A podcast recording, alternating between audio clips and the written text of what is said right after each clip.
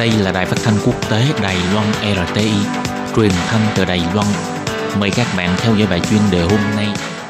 Khi Nhi xin chào các bạn. Các bạn thân mến, tiếp sau đây xin mời các bạn cùng đón nghe bài chuyên đề của ngày hôm nay với chủ đề là dưới sự ảnh hưởng của dịch bệnh COVID-19, con đường chuyển đổi mô hình kinh doanh của các công ty du lịch chuyên tiếp đón khách nước ngoài tại Đài Loan phần 1. Và sau đây xin mời các bạn cùng đón nghe phần nội dung chi tiết của bài chuyên đề ngày hôm nay. Cuối năm 2019, đầu năm 2020, dịch viêm phổi COVID-19 bùng phát, khiến nhiều nước bị đóng cửa biên giới, ảnh hưởng mạnh mẽ đến việc kinh doanh của các công ty du lịch. Một số công ty du lịch đã vượt qua 6 tháng đầu năm 2020 bằng kinh phí hỗ trợ vượt qua khó khăn mùa dịch của chính phủ. Trước tình hình dịch bệnh thế giới vẫn còn căng thẳng, vẫn chưa biết bao giờ các nước trên thế giới mới mở cửa biên giới trở lại. Một số doanh nghiệp ngành du lịch không thể không tiến hành cắt giảm nhân viên hoặc giảm lương. Tuy nhiên, cũng có một số doanh nghiệp chọn lựa con đường chuyển đổi mô hình kinh doanh, phát triển thị trường du lịch trong nước. Trung bình một năm, công ty du lịch Lài Loan sẽ tiếp đón 700.000 du khách Nhật Bản, trong đó công ty du lịch Khai Pha sẽ tiếp đón 100.000 lượt du khách Nhật.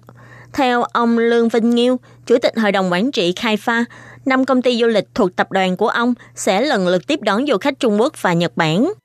Do ảnh hưởng của dịch bệnh, hiện nay du khách nhập cảnh là con số 0, nên ông buộc phải chuyển đổi mô hình kinh doanh của công ty để hơn 100 nhân viên và hướng dẫn viên dưới trướng của ông có thể tìm ra con đường sống còn. Ông Lương Vinh Nghiêu bày tỏ, ông khai thác thị trường khách Nhật Bản đã 37 năm nay. Như mọi người đều biết, khách Nhật Bản rất khó tính. Dù bây giờ công ty ông chuyển sang bán gói sản phẩm du lịch trong nước, cách đón tiếp du khách của công ty ông vẫn cẩn thận tỉ mỉ hơn các công ty khác.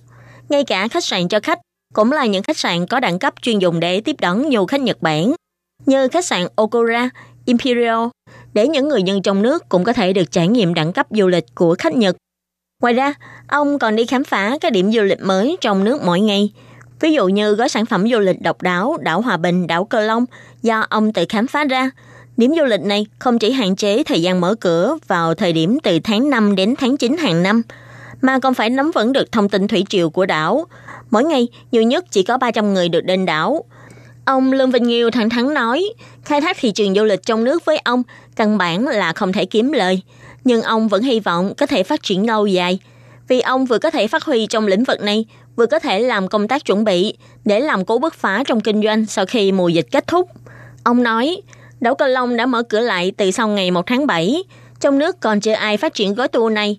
Tôi đã phát hiện được và tôi còn đích thân ngồi thuyền đến đó thử. Biết được đi du lịch ở đảo Hòa Bình thật sự rất hấp dẫn.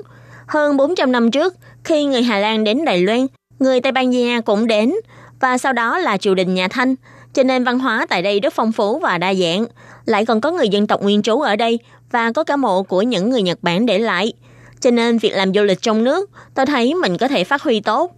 Phần còn lại thì chúng tôi vẫn phải làm tốt công tác chuẩn bị cho cú bứt phá sau mùa dịch.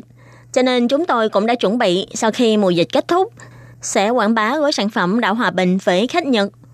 Các công ty du lịch chuyên tiếp khách nước ngoài trong nước như ông sẽ khó chuyển đổi sang thị trường du lịch trong nước hơn là các công ty chuyên đưa khách ra nước ngoài.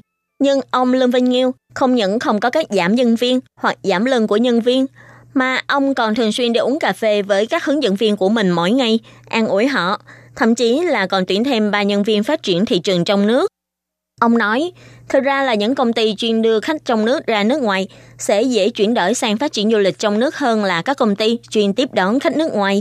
Vì khách hàng trong nước chủ yếu nắm trong tay của các công ty chuyên tiếp khách trong nước, trong khi khách của chúng tôi lại là khách nước ngoài, mà giờ khách nước ngoài thì không thể đến được, nên chúng tôi cảm thấy thật sự rất khó khăn.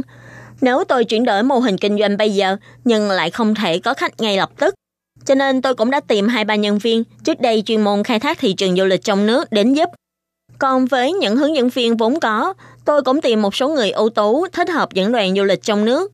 Tôi cũng đều cố gắng để họ có thể chuyển sang dẫn đoàn du lịch trong nước. Có mấy người giờ dẫn đoàn trong nước khá tốt. Đây chính là một trong những biện pháp ứng phó của công ty ông trước tình hình dịch COVID-19 để cho công ty cùng với lại các nhân viên làm việc cho mình có thể trụ lại trong ngành trong mùa Covid-19 này. Các bạn thân mến, phần 1 của bài chuyên đề do khí nhi biên tập và thực hiện cũng xin tạm khép lại tại đây. Cảm ơn sự